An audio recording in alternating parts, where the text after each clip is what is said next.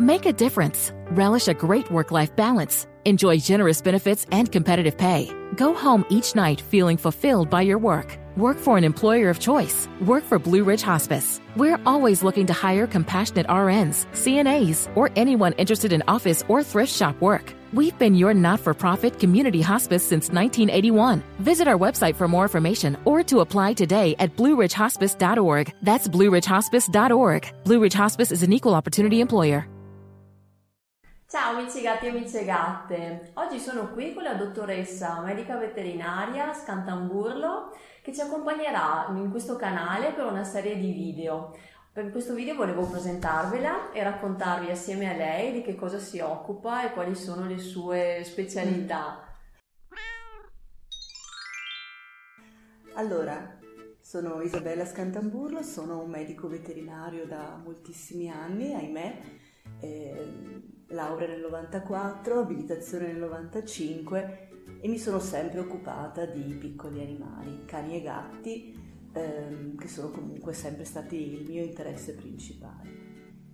Mm, mi sono occupata sempre di medicina interna, di chirurgia di base, ma questo è marginale e soprattutto ho sempre coltivato una mia passione negli anni che è stata la medicina comportamentale e mm, questa mia passione poi è stata formalizzata con a titolo di studio di eh, medico veterinario esperto in comportamento animale dopo eh, la frequentazione di un master di secondo livello. Per cui nella mia professione io mi occupo di quella che è la medicina di base come se io fossi il medico di famiglia e poi mi occupo in maniera specialistica della medicina comportamentale e negli ultimi anni io e la mia socia ci siamo avvicinate alla medicina integrata, per cui abbiamo eh, siamo in itinere tutte e due nella una scuola triennale di medicina integrata, mentre la mia collega è già un medico veterinario che si è eh, diciamo, occupato eh, di omotossicologia. E questo è un po' il quadro della nostra, bene, eh, bene. il nostro identikit come, come struttura. Ma cosa significa medicina mm. integrata? Allora, la medicina integrata ehm, è una visione in primis, perché quando noi eh, ci approcciamo al paziente e a una sua patologia, ehm, per noi è doveroso eh, vedere il paziente nella sua interezza ovvero cerchiamo di non vedere la sua patologia, ma di vedere lui inserito in un contesto familiare con quelle difficoltà e con quelle patologie.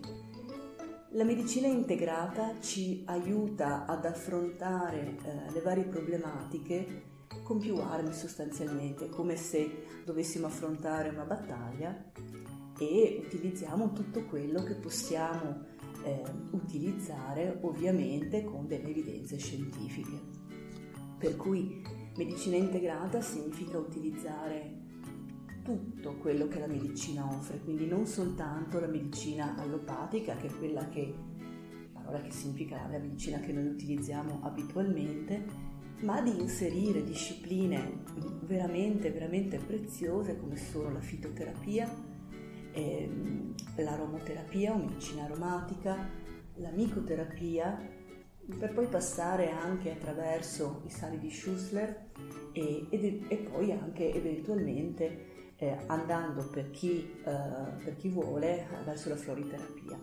Quindi abbiamo tantissime, tantissime opzioni, infatti mi piacerebbe parlarti un po' di ognuna di queste perché ehm, sono veramente molto molto molto molto importanti, ma soprattutto sono molto utili e ci permettono quindi di eh, impostare un piano terapeutico che va veramente oltre, oltre a quella che è la medicina allopatica. Guarda, io sono molto contenta di averti conosciuto e di eh. portare avanti tutta una serie di video qui nel canale su questi argomenti, mm. Perché ritengo sia molto bello il fatto di vedere il paziente da tanti punti di sì, vista. Infatti, ecco, la visione della medicina integrata è una visione olistica.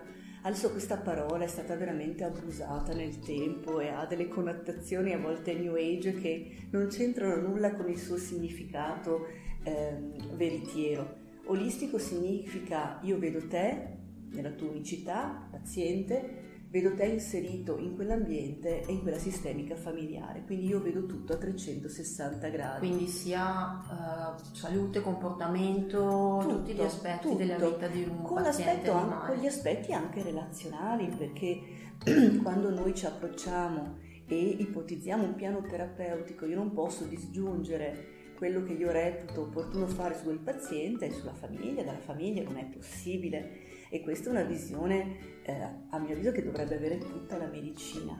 Sì, concordo. Anche eh, la medicina umana. La medicina umana, io non vedo la tua patologia, certo che la vedo, ma vedo te nella tua unicità e nelle tue difficoltà, perché eh, non è possibile applicare in maniera ehm, così rigida un protocollo. I protocolli ci aiutano. Noi siamo pieni di linee guida, noi veterinari, come i medici, linee guida preziosissime che ci aiutano a stabilire qual è proprio l'iter corretto ed è fondamentale che noi lo conosciamo e lo seguiamo. Ma oltre a questo c'è veramente di più, nel senso che il paziente unico risponderà in maniera unica anche alla terapia. Certo. Quindi ehm, voglio rifugire il, proprio questo approccio molto rigido e, e generalizzato cerchiamo anche di vedere l'unicità di quello che abbiamo davanti. Certo. Ecco. Quindi tu utilizzi vari strumenti. Sì, stiamo cominciando. poi stiamo cominciando. Allora, il, volevo parlare innanzitutto della, della fitoterapia e facendo però una piccola mh, eh, parentesi. Si pensa sempre che eh, il rimedio naturale sia innocuo e vada sempre bene. Non è assolutamente così.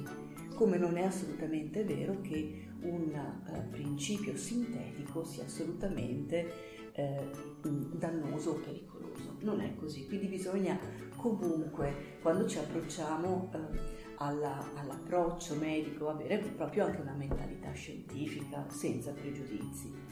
La fitoterapia è la base della farmacologia. Ecco, quindi Partendo da questo sappiamo quanto possa essere preziosa, ma anche difficile da utilizzare perché non è maneggevole. Quindi la fitoterapia è la scienza che si occupa ehm, di, delle cure e delle prevenzioni fatte con eh, le piante. Le piante che poi eh, nei loro principi attivi vengono proprio considerate e definite delle droghe, droghe vegetali, si chiamano così. Mm, la storia della fitoterapia è bellissima, articolata, lunghissima, però è anche affascinante conoscerla perché ha seguito l'uomo in tutta la sua evoluzione. Noi abbiamo avuto una fase magica che è la fase eh, dell'uomo nella preistoria, poi abbiamo avuto nel, circa verso il V secolo a.C. la fase in cui si sono sviluppati pensieri forse più scientifici, quindi sono nate tutte le medicine eh, orientali, tra cui la medicina tradizionale cinese, che è una realtà assodata, eh, fantastica.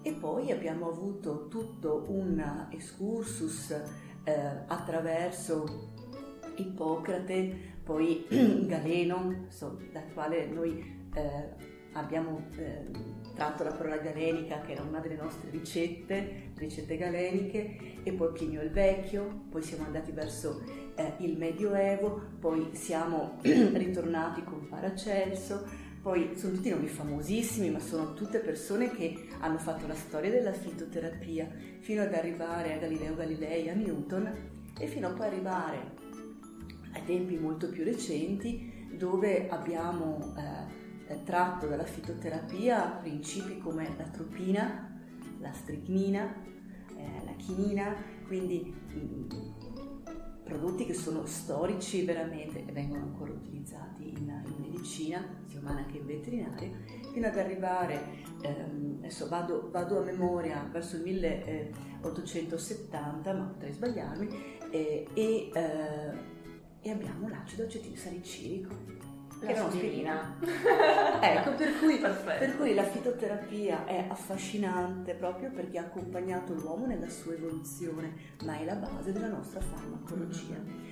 Quindi conoscerla ci dà un aiuto. Adesso le case farmaceutiche e eh, le case che producono nutraceutici sono molto sensibili. Infatti abbiamo tantissimi prodotti che si basano sulla fitoterapia e sono efficaci.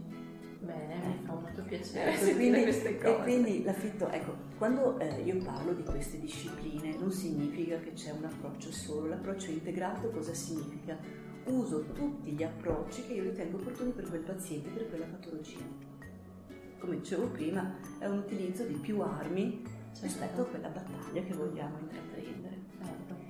Un'altra eh, disciplina bellissima della medicina integrata è la micoterapia quando parliamo di micoterapia eh, eh, sembra quasi che parliamo di un mondo, un mondo magico, no? i funghi medicinali, invece non è assolutamente così. Se noi pensiamo che la penicillina, la ciclosporina, che è un immunomodulatore, la grisofulvina, che è un antimicotico utilizzato in veterinaria tantissimo, ma anche in umana, e altri prodotti che sono stati utilizzati, l'ergotamina in ginecologia ad esempio, umana e anche veterinaria, sono tutte di derivazione della micoterapia. I, I, funghi medicinali eh, sono molto conosciuti nelle medicine tradizionali orientali, soprattutto nella medicina tradizionale cinese, e hanno un fascino incredibile, ma hanno una valenza scientifica assodata. Tra le caratteristiche dei, della micoterapia abbiamo la sua capacità di essere immunomodulante, di essere adattogena, che è una cosa eh, importantissima eh, quando sia le persone che gli animali affrontano determinati eh, percorsi terapeutici. Drenante per il rene, detossificante per il fegato, chelante con, nei confronti dei, dei metalli pesanti.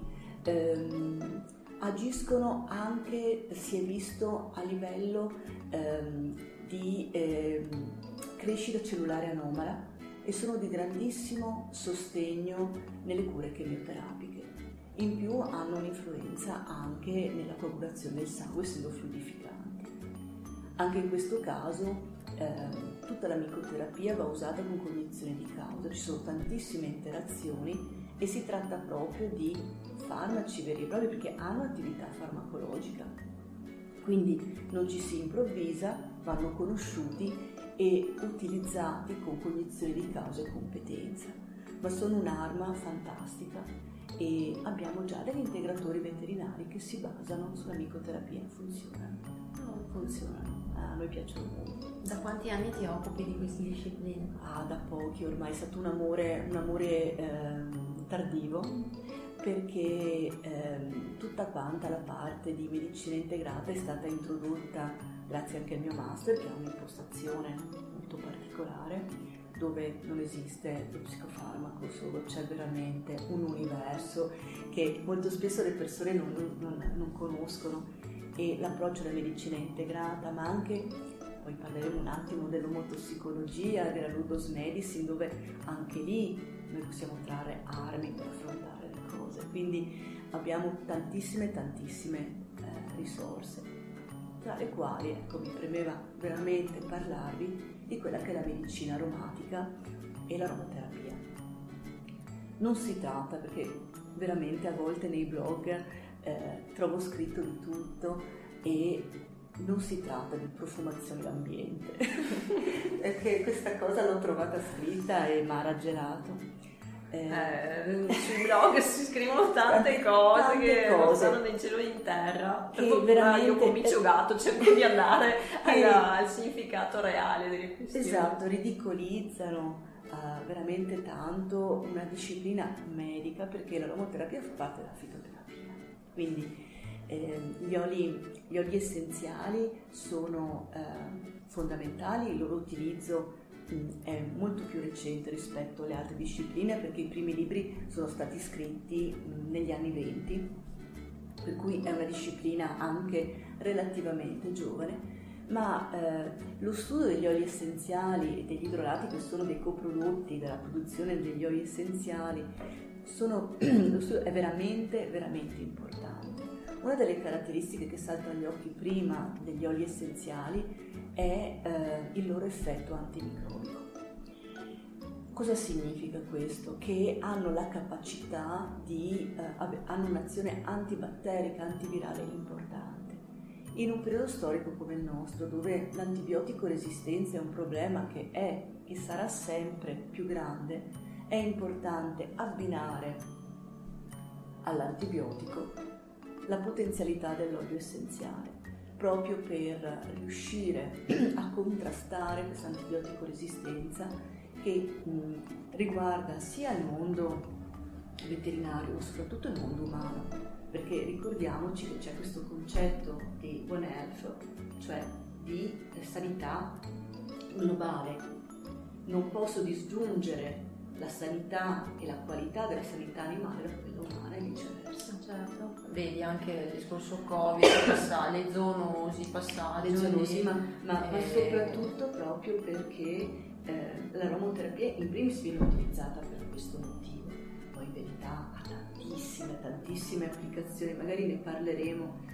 E perché gli oli essenziali possono essere utilizzati spray in diffusione eh, per via topica, via orale, attraverso degli oggetti aromatici, cioè sono veramente bellissima questa cosa, ma soprattutto perché eh, poi a me piacciono tanto perché in medicina comportamentale hanno un grande utilizzo. Per quale motivo? Perché eh, tutto rientra in quella che è eh, la fisiologia dell'olfatto, sia nostra che degli animali, nel senso che ehm, gli odori eh, vengono percepiti dal nostro sistema ehm, sensitivo in due maniere. Arrivano alla corteccia ed è un punto, ma poi arrivano al sistema limbico, che è la parte più, ehm, più antica del nostro sistema nervoso, dove eh, risiede eh, la memoria, dove risiedono veramente i ricordi più antichi.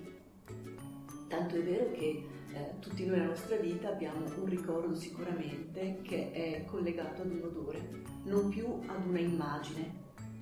E, ed, è, ed, è, grazie a questo collegamento col sistema limbico e noi utilizziamo eh, questa, eh, questa caratteristica, la usiamo negli animali proprio perché collegandosi all'emozione io posso lavorare su questo aspetto emozionale per poter ottenere altri obiettivi. Certo, quindi sia a livello di salute che comportamento sono molto importanti. E come effetto collaterale poi profumano l'ambiente. Poi, poi, eh, hanno, hanno, poi sono magnifici, e, eh, ma soprattutto anche, eh, molti, anche alcun effetto antivirale, quindi metterli in questo periodo storico difficile, quello che è stato fino a insomma negli, negli, anni che abbiamo passati col Covid, anche questo cioè può essere una, una, un, un, grandissimo, grandissimo aiuto. Adesso io sono stata molto riduttiva adesso nella spiegazione degli essenziali, però hanno una potenzialità uh, in, incredibile e comunque uh, a livello emozionale funzionano tantissimo. Ne parleremo sì, approfonditamente. Perché, ecco. E poi volevo soltanto aggiungere che poi abbiamo anche altre cose che possiamo fare, ci sono questi sali di Schussler anche questa disciplina assolutamente... Eh, di cui io non conosco nulla. Perché magari diremo due cose, insomma certo. sono così degli attivatori, eh, non sono degli integratori e, e poi eh, il, il, l'omotossicologia ehm, che non è di mia competenza ma è di competenza esclusiva della collega Nerene Mattani. Che costringeremo a fare un video. Costringeremo perché... Eh, sappilo, sappilo che ti costringeremo. Esatto, perché, ecco, solo per dire che cos'è l'omotossicologia, perché fa anche un po' ridere sta parola, detto, tanto dico la mia collega omotossica, sembra una cosa che fa invece, invece ecco... Eh, l'omotossicologia è un punto di incontro l'omeopatia e la medicina allopatica, che è la medicina tradizionale. Che cosa fa di diverso però eh, l'omotossicologia? Utilizza sì i rimedi omeopatici eh, nelle varie diluizioni e dinamizzati, ma li utilizza a dosi ponderali, quindi li utilizza con delle dosi che possiamo calcolare e li utilizza dopo un interdiagnostico che eh, è eh, tipico della medicina tradizionale, quindi degli esami, ehm, test diagnostici, quindi non c'è la visita omeopatica che è tutta un'altra cosa, è un'altra, è un'altra logica che non trova, non trova secondo me nessun tipo di, di denominatore comune con la visita quindi utilizziamo i rimedi omeopatici, li utilizziamo però dopo un percorso tradizionale e li utilizziamo mediante però delle dosi ponderali. L'omotossicologia, anche questa eh, disciplina, nasce per essere complementare. Ecco, e quindi eh, Elisa, quello che a me premeva proprio sottolineare come queste discipline debbano essere usate insieme affinché il loro effetto sia sinergico. Ed è questo poi il senso della medicina integrata.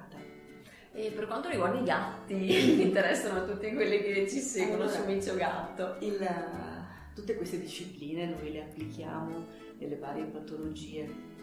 La prima che mi viene in mente, anche forse per, eh, perché è molto molto frequente, sono tutti i problemi di osteoartrite. Quindi eh, tutti i nutraceutici, molti nutraceutici che noi abbiamo a disposizione anche per i gatti, si basano su, sulla fitoterapia quindi basta guardare infatti troviamo la boswellia, troviamo la curcuma e quindi eh, la utilizziamo tantissimo in questa affezione. L'omotossicologia viene applicata dalla mia collega soprattutto per mi viene in mente subito l'insufficienza renale cronica del gatto o i problemi dermatologici nelle atopie del gatto. Mentre la micoterapia, a mio avviso, oltre ad utilizzarla eh, negli integratori Ehm, di, nelle mie prescrizioni in medicina veterinaria comportamentale i funghi trovano forse la loro, a mio avviso, grande espressione, almeno per la nostra anche esperienza, nei pazienti oncologici. Ecco, quindi ci danno veramente, veramente tantissimo, tantissimo un aiuto, anche come supporto eh, nel momento in cui seguiti dall'oncologo stanno facendo un percorso chemioterapico. Ecco, ma qualsiasi patologia può essere integrata mm-hmm. ecco, e oli essenziali come se piovessero perché mm-hmm. questi... ma pensiamo anche solo al gatto che deve essere trasportato in ah, auto. Ah, beh, certo. Più senza andare a pensare a chissà quale... è un bel problema, arrivarci quale... dal veterinario, quello è il problema. Quale patolo... senza pensare a patologie organiche importanti, eh sì. l'olio essenziale di lavanda, mm. è l'olio a parte più maneggevole, quello più usato, va bene sempre e comunque. Sempre olio di lavanda. ecco, ecco, quindi ecco, anche mettendo questi oggetti che si impregnano, poi si può mettere l'oggetto in, in auto. Ah, sì, gli oggetti aromatici sono veramente... ne facciamo vedere qualche esempio, eh, poi costruiamo video. Perfetto. Ecco. E tu hai gatti? Io ne ho, adesso ne ho due, eh, ne abbiamo sempre avuto tre, ma eh, l'anno scorso eh, due vecchioni ahimè ci hanno lasciato e adesso abbiamo uh, un amico che ha 8 anni ed è completamente cieco. Oh. E, gattino ovviamente, classica adozione del cuore dell'Empa, e gattino che ha avuto la solita herpes, calicivirus, quindi ha avuto proprio l'esportazione dei punti oculari. Mm. gattino meraviglioso e assolutamente autonomo. Mm assolutamente autonome in tutto, abbiamo cambiato due case, lui si è abituato all'istante, ha memorizzato Caro. le stanze. Ma hanno di quelle risorse che non, che inimmaginabili, inimmaginabili che noi neanche riusciamo proprio a concepire e poi da qualche mese abbiamo utilizzato sempre Gatto Empa mm. e una traduzione del cuore. Ecco che allora il primo si chiama Ray questo si, si chiama Ron Ron. Ron Ron allora uno perché Ron in spagnolo significa rum ma anche perché fa sempre le fuse e allora ci è venuto ok. caro. Gattino rosso lui ha una patologia congenita di tipo di eh, tipo dermatologico, lui ha un'astenia cutanea, quindi ha un deficit di collagene. Mm. È un gatto che non può uscire, deve fare una vita prudente perché qualsiasi piccolo trauma sulla cute eh, poi diventa una lacerazione eh, importante, insomma sta facendo una mi sembra un gatto felice al momento bene bene sì, sono sicuramente gatti che vengono molto amati sicuramente sicuramente insomma eh, ho sempre avuto eh, gatti, eh, eh, gatti che avevano in qualche modo bisogno di, eh, di aiuto e adoro i gatti. non posso concepire. Io non posso concepire la vita senza un gatto.